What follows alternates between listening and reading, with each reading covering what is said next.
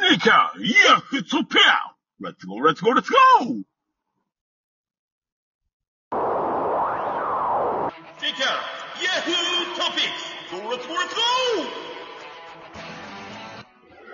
ハッピーニューイヤーまであと2ヶ月日刊ヤフートピックス117回目です。両ということ。パンパンどうも、お相手は昭和を代表する男、和弘さんです。こんばんは。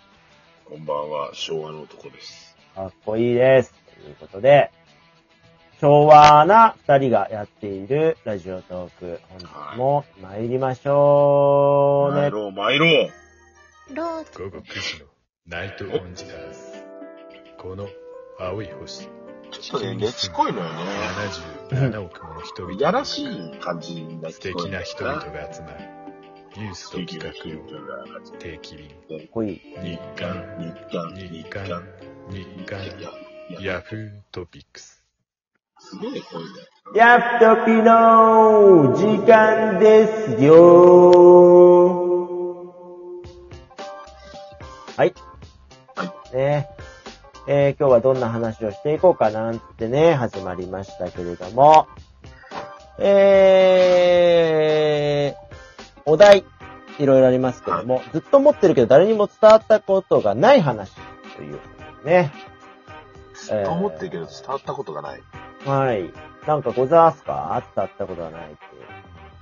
伝わったことがない。うん。なんか、小さい頃に土の子を見ましたみたいなね。あ幽霊見たことありますみたいなありますか？うん。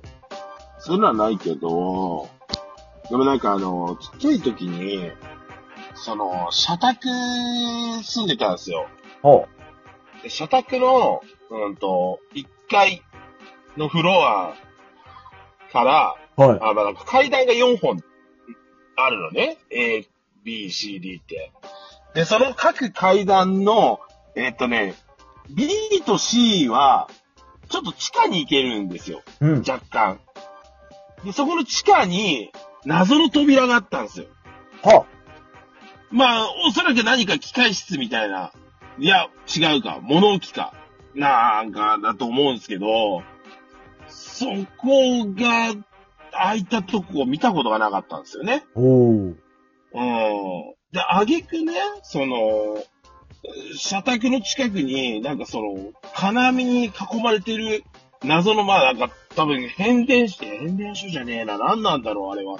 ちょ、謎のやっぱりね、コンクリ固めのね、あの、建物があったんだけど、ほそこも普段開いてないの、鍵が。でも、ある時ね、開いてたんですよ。え。え、怖っ。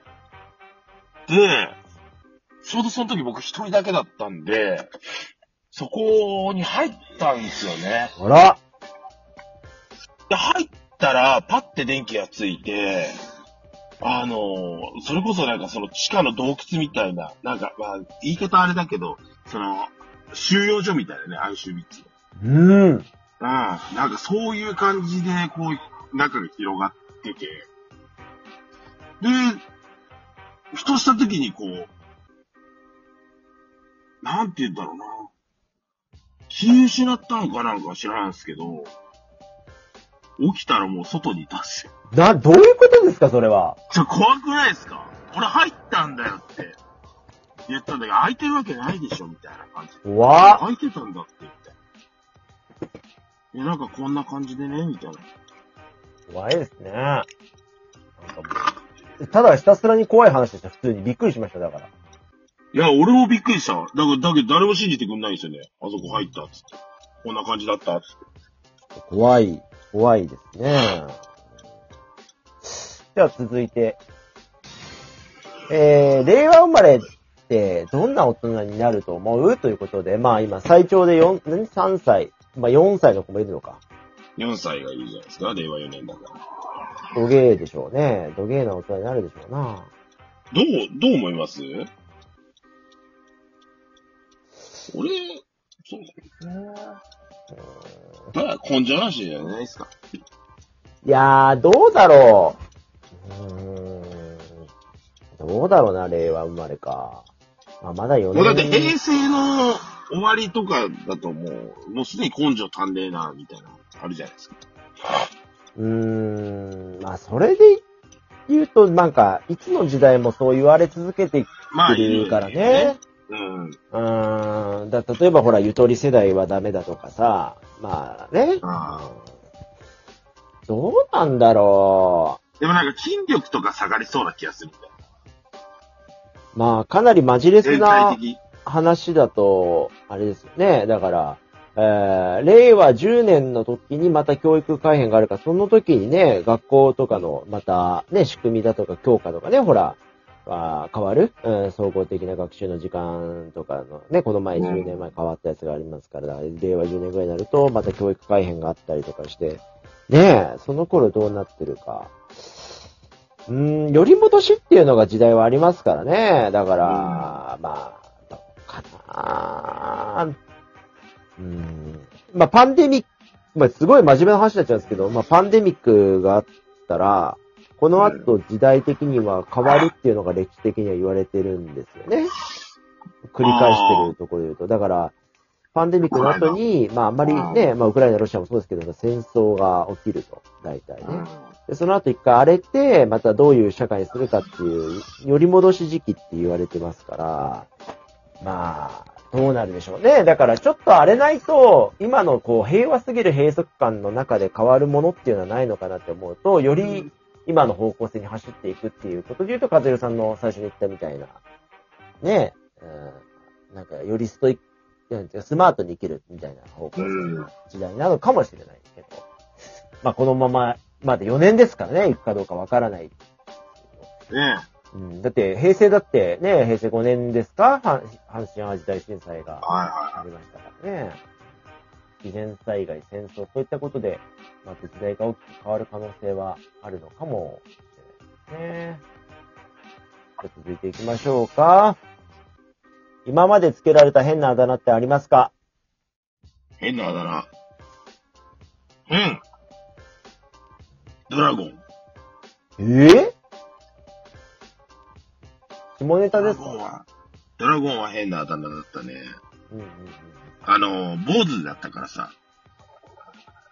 なんか、使うもぜ、ドラゴンボールっつって、頭、下手とかってされること多かったんでね。うーん。でも、その、めんどくさいからそこを掴もうぜの部分がなくなって、単純にドラゴンって 読まれて、なんでドラゴンなのって言われたことはありますよね。説明するのがはずいみたいな。ああ。うん、変なあだ名っつったらもうそれですよね。単純に。いちょっとでもかっこいいですね。や、そう、響きとしてはかっこいいのよ。うん。ただ、り由来がかっこよくないからさ。でも、ね、伝説の生き物なわけじゃないですか。いやそこだけ切り取ったらそう。そりゃあ、かっこいいでしょうに。森さんはなんかないの？あだ名ですか？うん。うん。え、あだ名、歴代のあだ名って何？いや、だからほら、あの、和弘さんと違うのが、結局、名字が2文字のやつは、大体名字で呼ばれるんですよ。あー、うん確かに。これは、多分、あるあるだと思う。あの、名字2文字の人、あるある。うん。わざわざあだ名で呼ぶ必要がないんだよね。呼びやすいから。だから、ケンと確かか、ね、うん。うん。そういう風に呼びやすい人とかもそうだけど、多分、あだ名つきづらい説ってありますよね。二文字、名字、二文字名前の人はあだ名がつきづらい。うん。確かに。絶対だって沢誉れだって沢って呼ばれてましたよ。確かにそうかもしれうない。ーん。だこれは、あだ名っていうのはね、そういう意味では、つきづらいなっていうところです。うん。じゃあ最後のお題。えー、友達以上恋人未満って具体的にどんな関係なの？ということで。これはもう、専門家、ずひろさんですね。友達以上恋人未満？うん。どんな関係？あー、まあだから、あれですよね。プラトニックな感じですよね。多分ね。いたさない。えけど、触れ合っちゃうみたいーな。むしろ触っても何とも思わない。うーん、なあ。いや、だからそれ、なんか、和弘さんさっきのあの、令和生まれ批判的な感じだったけど、令和的、令和的考え方じゃないですか、そんな、なんか触っても。だから、あれでしょ？お布団の中に一緒に入っても何もいたしません、みたいな。うん。そんなことってあるの？っていうさ。いや、なんか森さんはさ、もうだって、お布団一緒に入ったら、それしかし考えないでしょ？ええ。ええいや、だって、それはほら、だって、じゃあ、でも仮にですけど、その、例えばじゃあ、和弘さんが、まあ、ちょっと、うん、あの、わかりやすいね、ちょっと名前で言うと、あのー、カイラさんとお布団に二人入ってたとしたら、うん。それは疑われたいでしょ、一つしたるもの。旦那さんから。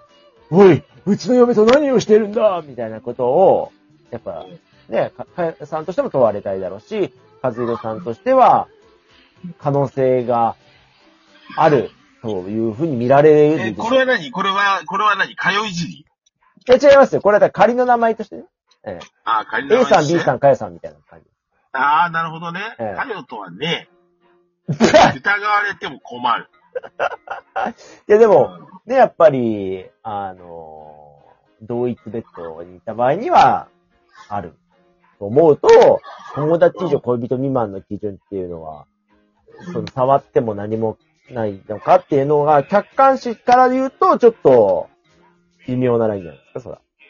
まあ、何かよくわかんないけど、あるとするならばみたいな話になってるけど、ねえから。なんかその、次長課長的なやつですか？その、短命は、みみたいな。ねえみたいな。えーそうそうそうそう俺。に食わせる短命はねえ。えー武道館でね、お前に食わせるためは、ねえみたいな。そんな感じで、今日は、かやさんとのワンナイト